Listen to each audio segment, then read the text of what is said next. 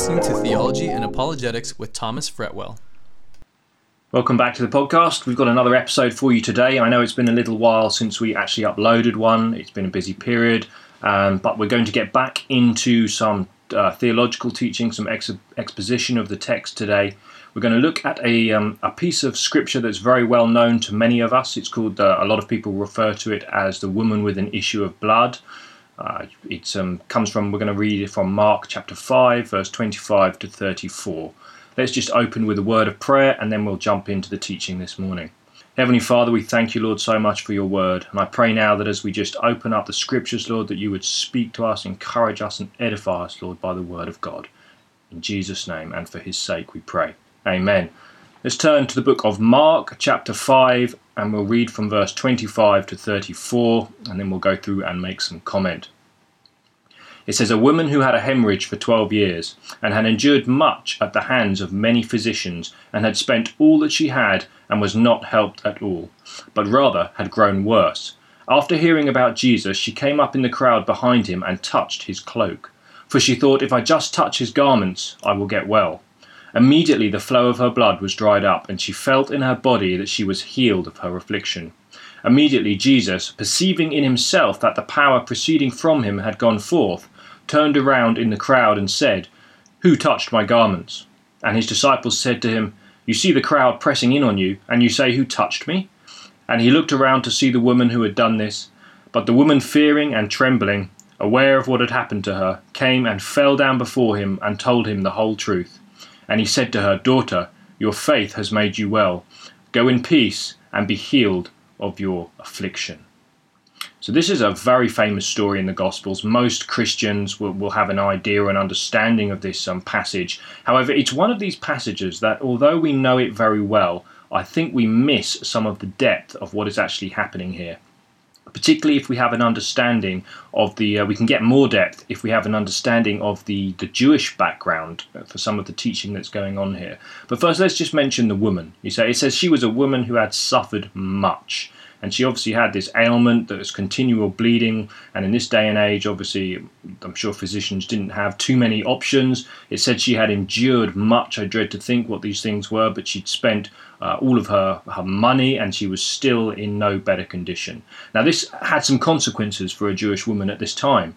It, it would have meant that she was actually permanently considered to be unclean uh, you can read about the, those laws, the uncleanness laws in the book of Leviticus in the Old Testament. But with an issue of blood, you would have been unclean. This means you would have been unable to participate in the daily affairs of life. People would not have wanted to touch you, to even really come near to you. And particularly, you would have been actually separated from the religious life of the community of Israel. And obviously, this was one of the big things that the community of Israel was called forth to be that light to the nations, a, a nation that worships the God of Israel.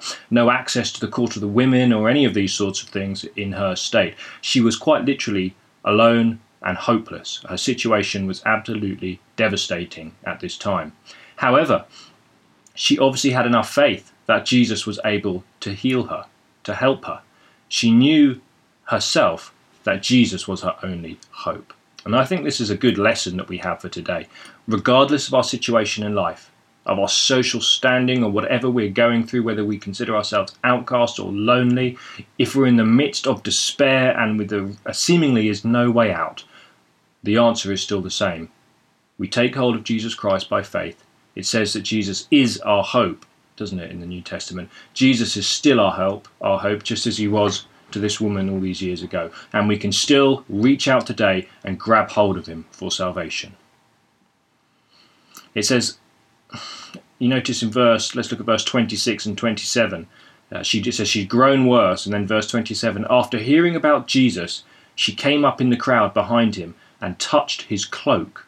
For she thought, if I just touch his garments, I will get well. Now, this is where it gets kind of interesting, and we're going to look at the background here.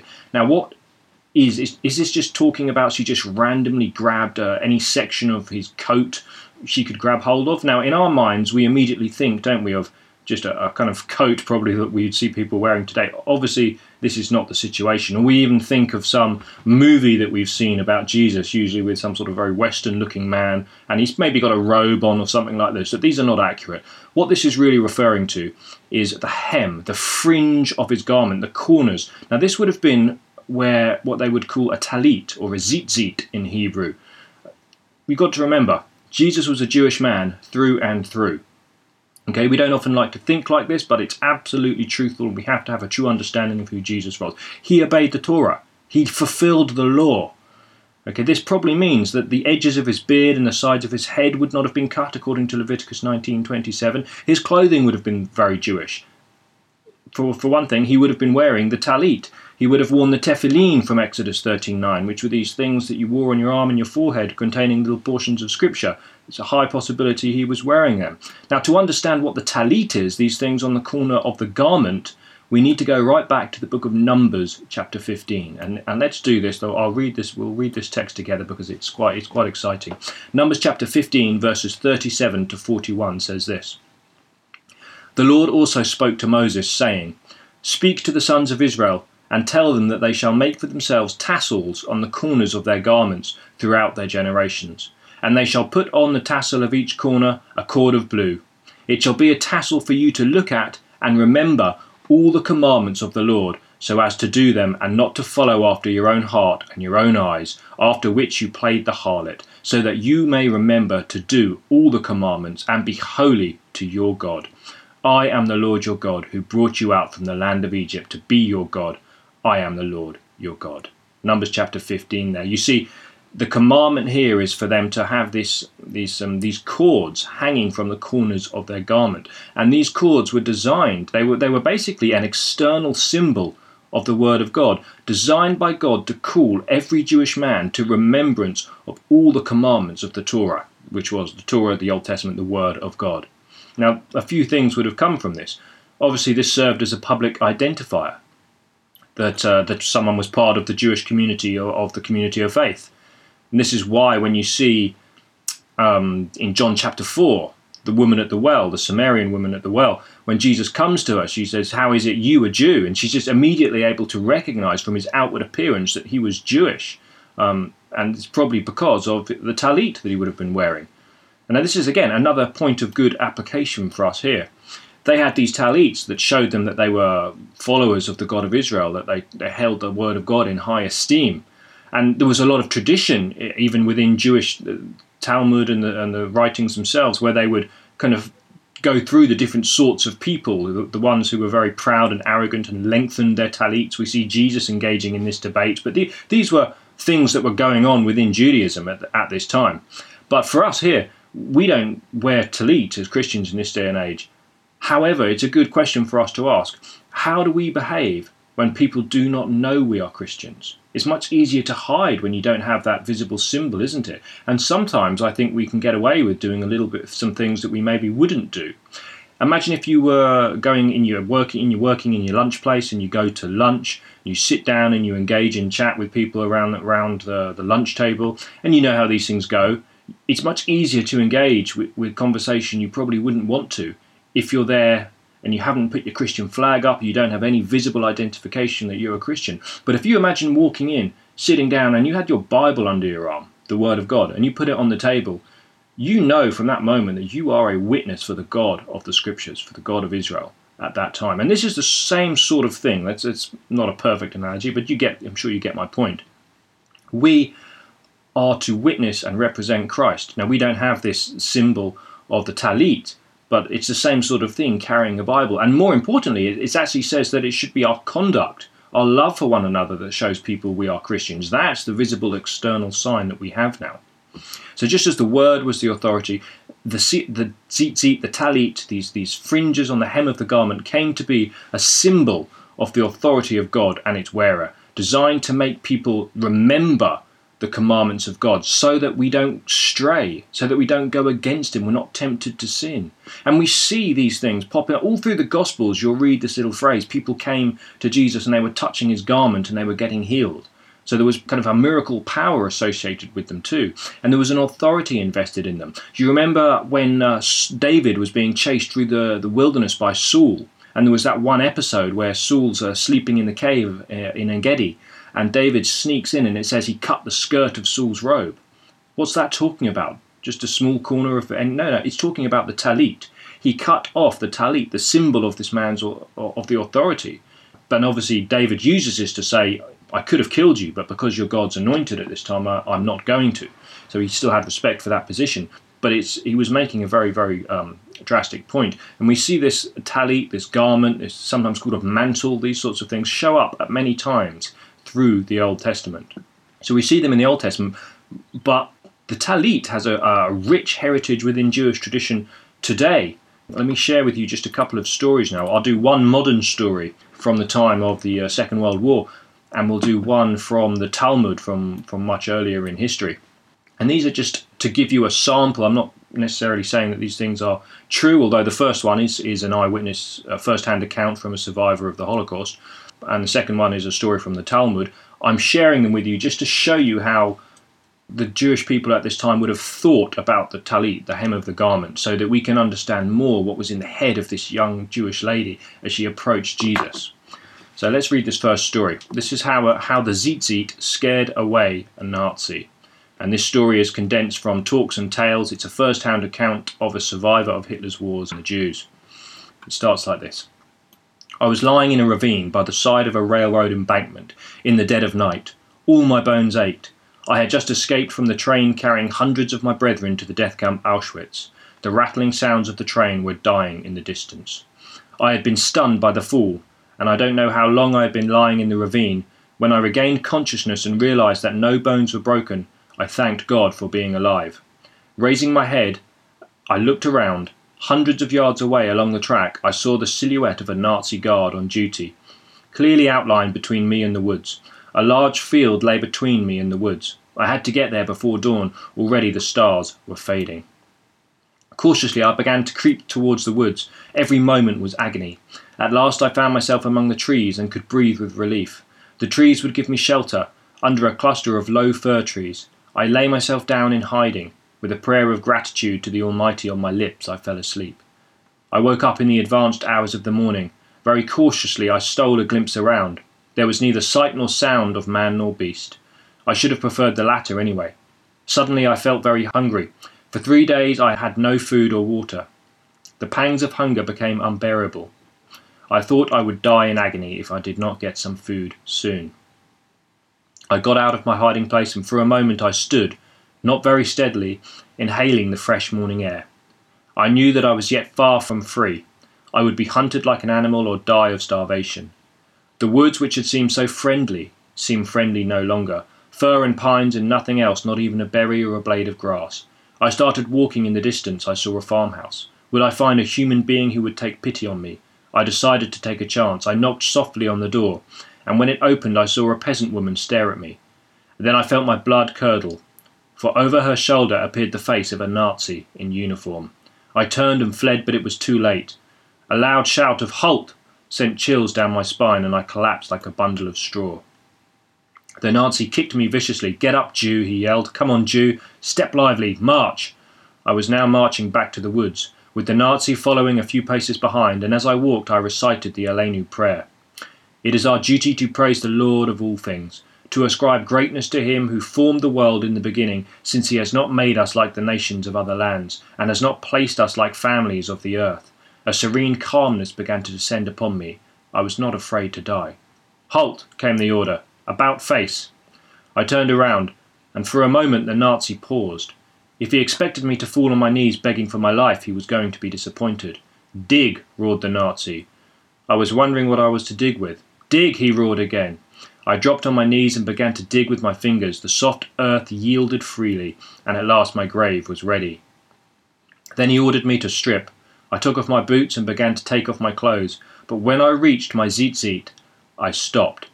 Strip! roared the Nazi, hoarse with rage. No, I said defiantly. I want to die with this garment on me. And the Nazi drew his pistol and aimed. I closed my eyes and whispered the Shema, and waited for the shot but it didn't come. I opened my eyes. The Nazi was still aiming. His hand was not very steady. What is this? And what are you whispering? he asked, pointing to my tzitzit. These are my sacred witnesses, I said, and they will accompany my soul to the heavenly court, and bear witness before the Almighty how I met my death. They will demand retribution for my innocent blood and the blood of my innocent brothers. The Nazi hesitated. His cruel face became visibly worried. He was thinking something he had not done since he joined the Nazi youth. Suddenly he roared, Scram! To the devil with you! Run before I change my mind. I stood still. My feet seemed glued to the ground. Run, idiot! I was saying to myself, but still I could not move. I just stood there, my eyes wide open, staring at the Nazi, and suddenly he turned and fled. See, this is just one story that illustrates the sort of um, thought and understanding that the Jewish people had about the Talit at this time. Let me read to you one from the Talmud. This is from a tractate called Menachot 44.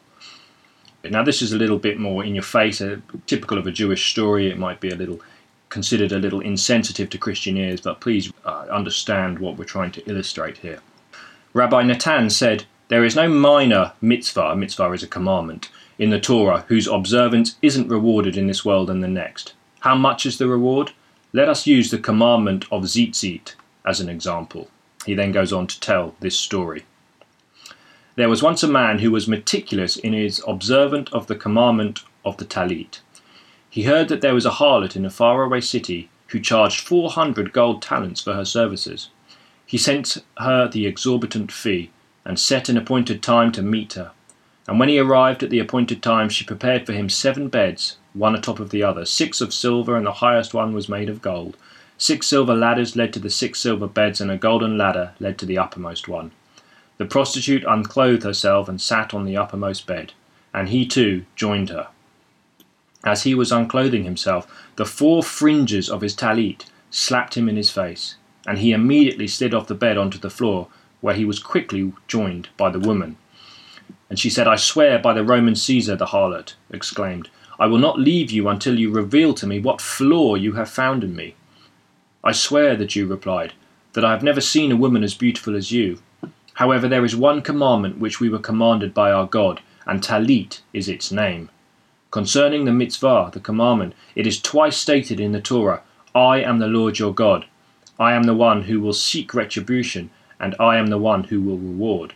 Now the four talits appeared to me as four witnesses, testifying to this truth. I still will not leave you, the prostitute said, until you provide me with your name, the names of your city, rabbi, and the school in which you study Torah. And he wrote down all the information and handed it to her.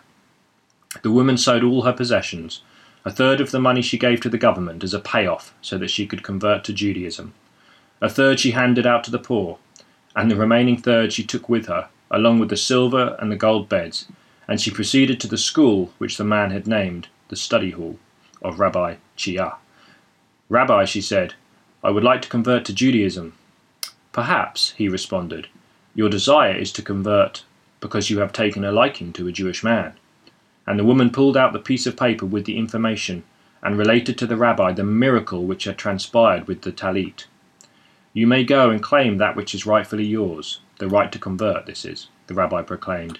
She ended up marrying the man, and those very beds which she originally prepared for him illicitly she now prepared for him lawfully. Such was his reward for meticulously observing the commandment of the Talit. And the reward in the world to come, that we cannot even fathom. So you see that it's obviously a, a cute story designed to illustrate a point here, but it, it does show you how uh, integral the talit was to Jewish life at this time. And I think we miss that as we read the Gospels and particularly as we read that story. So I wanted to share these to give us a bit of background and context for the sort of feeling that these people would have had about um, the talit at this time.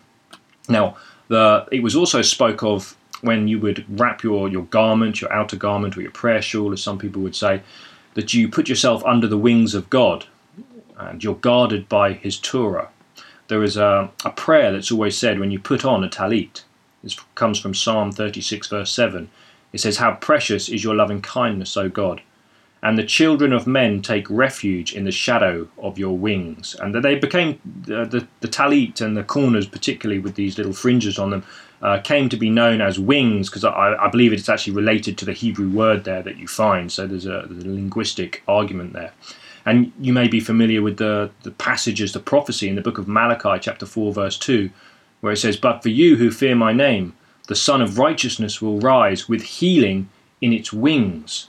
So this, and now obviously that we probably agree that you can't solely make that interpretation from that text. But just remember, in the Jewish tradition at this time, if talits were associated with the term wings and coming under the wings and the refuge of God, and there's a prophecy that the Messiah would come and he would have healing in his wings, if you were going to touch anywhere for healing, it would be the wing of his talit. You see, this is the thinking that's going on here. And then we also see the, the talits show up in, in prophecy. Uh, if we turn to the book of Zechariah, chapter 8, verse 20 to 23, this is an eschatological text, one that deals with um, you know, the future. In verse 20, it says, Thus says the Lord of hosts, It will be yet that peoples will come, even the inhabitants of many cities. The inhabitants of one will go to another, saying, Let us go at once to entreat the favour of the Lord, and to seek the Lord of hosts I will also go. So many peoples and mighty nations will come to seek the Lord of hosts in Jerusalem and to entreat the favour of the Lord. Thus says the Lord of hosts. Listen to this bit. In those days, ten men from all the nations will grab the garment of a Jew, saying, Let us go with you, for we have heard that God is with you. You see, with all this sort of background and tradition and understanding from the text associated with this part of the garment of, of, a Jewish man, the talit, these fringes that were commanded by God to specifically remind people of the commandments of God and came to actually sort of have this representative authority of the Word of God, and there was miracles and power associated with them, and we see this happening because she was healed when she touched them. Is it any wonder that this is where she reached out and she grabbed a hold of this talit, of this, of this uh, fringe of his garment? Because there she saw it as the visible symbol of the Word of God, the undergirding of all authority, and in this case, the authority of the actual Messiah of Jesus Christ. And as she grabbed that thing, she grabbed and grasped the totality of God's Word, in effect, the very essence of all that God Himself is, the living Word of God that is who we have now. And she was just in the Jewish context, that is the, the, the faith that we see being expressed here. And what a beautiful picture this gives us that we have with this talit. The imagery of wrapping yourself in the word of God as you as they would put these garments on. For us, that's just wrapping ourselves in the word of God, taking refuge in his name, in his word, and in his character. It is a powerful and living word, as evidenced by these miracles. And for us, we don't have these garments now we have something so much better. We have the living Word of God. The Word became flesh and tabernacled amongst us. And in, in Romans 13 14, we don't put on the talit, but it says in the book of Romans that we put on the Lord Jesus Christ, who is the living Word. You see, you see the parallel here. It just builds us and gives us so much more depth uh, to this passage here. And let's just look at the final verse of Mark chapter 5, verse 34, and just see how Jesus ends this episode. He says, Daughter, your faith has made you well. Go in peace and be healed of your affliction. So she is healed here at this time. But he says, Daughter, it's your faith that has made you well. She had faith in the word of God. Faith cometh by hearing, and hearing by the word of God. Romans 10 17. You see the parallels again here. She reaches out to Jesus Christ and grabs that symbol of authority of the word of God, knowing that he is the living word, the Messiah who is still strong to save. And this is the question and the challenge to us. Have we grabbed hold of, by faith, the living word of God? Have we been healed from our sin? Have we taken hold of what Jesus has to offer? Quite simply, have we believed in Jesus? As you can tell, this is a very Jewish background into these sorts of scriptures is one of my favourite things. This is our message for today. We might do a few more of these on future podcasts. I'd just like to say I've noticed we've got quite a few international listeners now. If any of you do have any topics you want addressed or any questions, please go to the website at the end. You can just fill in the form and contact me through that, and I'll do my best to try and do a podcast on these things now. Um, if you do enjoy the podcast, please leave a rating. That helps us appear in more and more search engines. But until next time, thank you for listening listening. Thank you for listening. For more resources, please go to thomasfretwell.com.